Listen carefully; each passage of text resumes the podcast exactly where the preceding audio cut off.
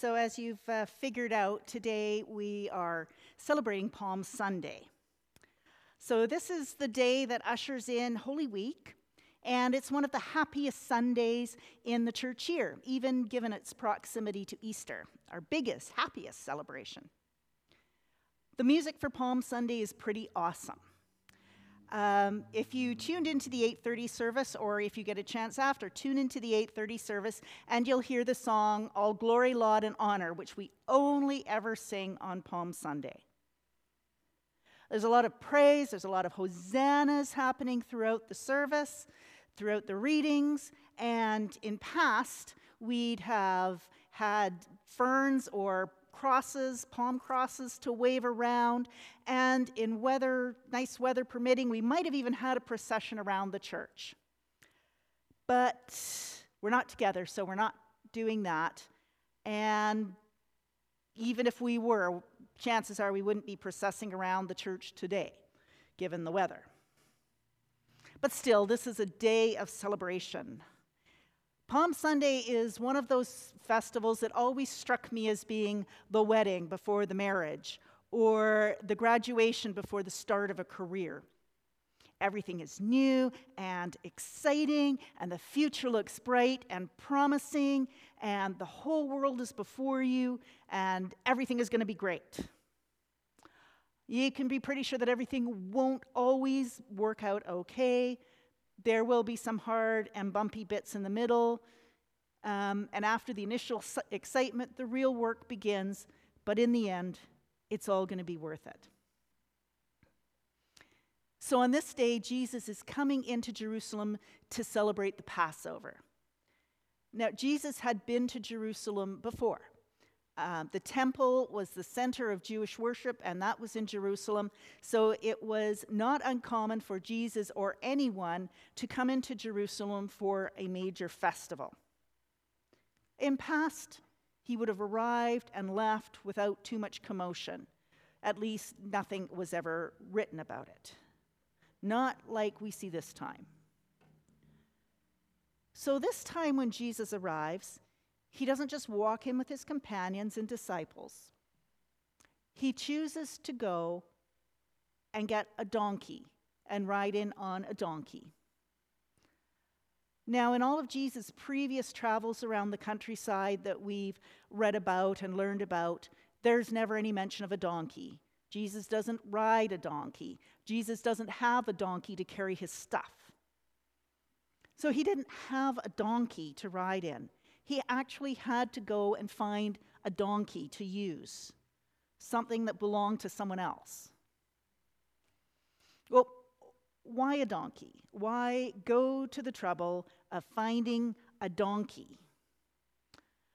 Why not, if you're in this crowd, why not just have your followers make some space and then walk in a wave like you're at a parade, you know, so everybody can see you? Or your followers are all pretty strong guys. They've been fishermen. Why not get Peter and James and John and Andrew to just pick you up and carry you in on your shoulders like you're royalty, like you're someone special, like you're a conquering hero? Why not do that? Why go and find a donkey and ride in on a donkey? I've heard, um, I've heard sermons talk about this. I've been involved in discussions where people talk about the why of a donkey. Well, the answer I'm going to give is pretty simple. Jesus used a donkey because a prophet said so. Specifically, the prophet was Zechariah. Zechariah is one of those books of the Old Testament, one of those prophets that's uh, right near the end, and probably not one we've heard of so much. What he said actually was Rejoice greatly, daughter Zion. Shout, daughter Jerusalem. See, your king comes to you, righteous and victorious, lowly, and riding on a donkey, on a colt, the foal of a donkey. Jesus is riding a donkey because it was written by one of the prophets that the king would come riding on a donkey. Jesus arrives. And the crowd starts shouting, Blessed is he who comes in the name of the Lord. That's a quote from a psalm, from Psalm 118.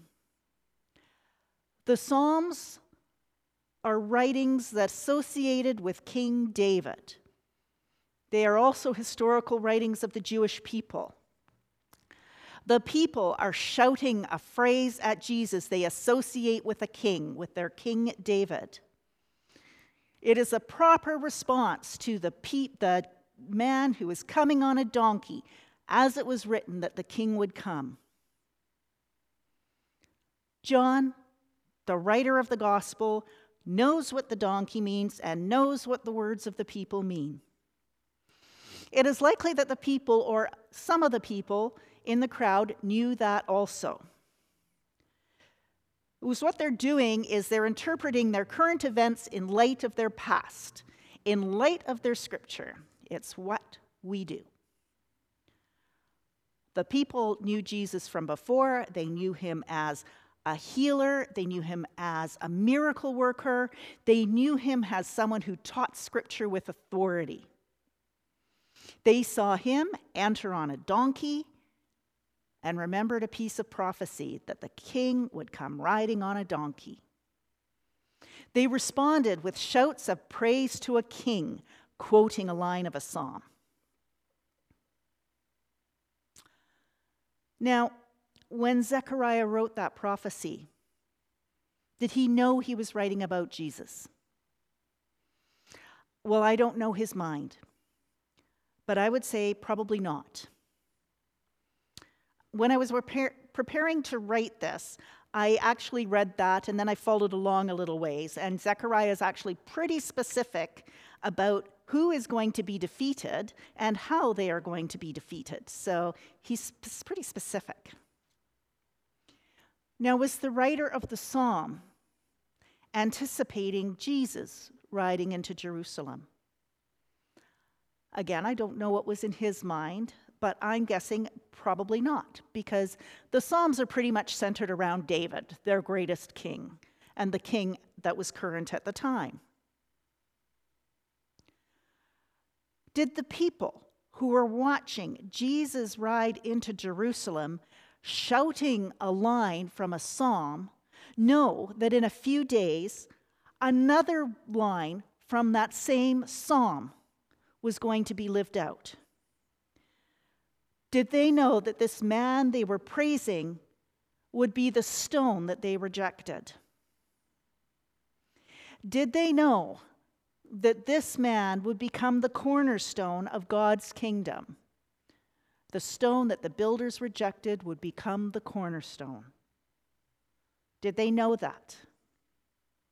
Did they know he would become the cornerstone of a religion that would last at least another 2,000 years? I don't think they knew that either. Did they know that this man that they were hailing as king was also would be written about in scriptures, that he would be part of the writings of the great prophet Isaiah, that this was the suffering servant. Did they know that Jesus would be despised and rejected and acquainted with pain? Did they know that he would be led like a lamb to the slaughter? They probably didn't know that. Did they know as a result of prophecy.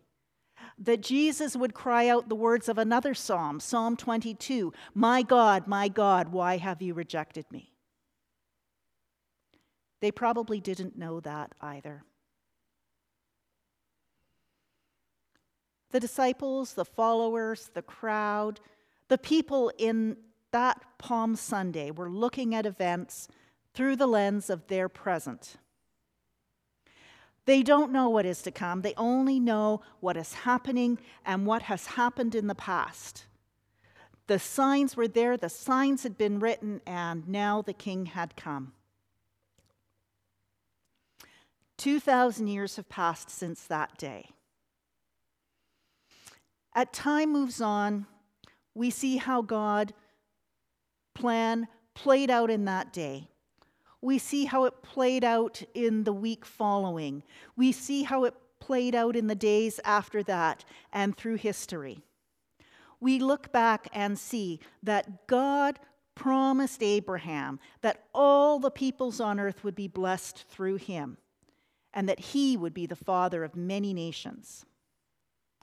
We see that God raised up one of Abraham's descendants, David, the son of Jesse of Bethlehem, to be king of Israel. And finally, from David's line came Jesus of Nazareth. Of course, the story did not begin or end with the birth of Jesus. It didn't even begin or end with his death and resurrection. As John, the writer of that gospel, knows, uh, in particular because he likes to do this, he reminds us that God's plan for humanity, which was revealed in Jesus, has been in place for all time. From the outset of that gospel, we see that Christ was present at the beginning of creation. When we hear those words that we usually only hear at Christmas, in the beginning was the Word, and the Word was with God, and the Word was God. Christ was our salvation from the beginning. And he's not only the story of Jesus, it's not only history. That same writer, John, is also credited with writing the book of Revelation. We didn't read anything from the book of Revelation today, but in each service, we had songs talking about the lion and the lamb, an image straight out of the book of Revelations. Jesus is the one who is worthy to stand before God's throne at the end of time. Jesus is our past. We see him through history from creation, through the Old Testament patriarchs, through the prophets, through the law. We see his footprint through history. This is the Jesus that lived and died and re- was resurrected in the first century Judea when we saw his presence. After his resurrection, he lived on through his apostles, through martyrs, through uh, evangelists, through the church, through history, as he was revealed to people through time. And Jesus is our present. Jesus is still with us today as our King triumphant, the one who has brought us into relationship with God. Jesus, the bridge between our humanity and God's divinity. That is the Jesus of our day, our now. Jesus, too, is our future. Jesus is the one who will be with us as we move through our lives. Jesus will be the lens through which we study Scripture and we interpret events of our lives. Jesus will be the one revealing himself, revealing God, and our own place in the divine purpose. And Jesus will be with us to the end of time. Not only our time, but all time, the one standing before God. Jesus was the Word at creation. Jesus is the King of our hearts. And Jesus is the Lamb of the eternal God. So on this day, let us say, Hosanna! Blessed is he who comes in the name of the Lord. Hosanna in the highest. Amen.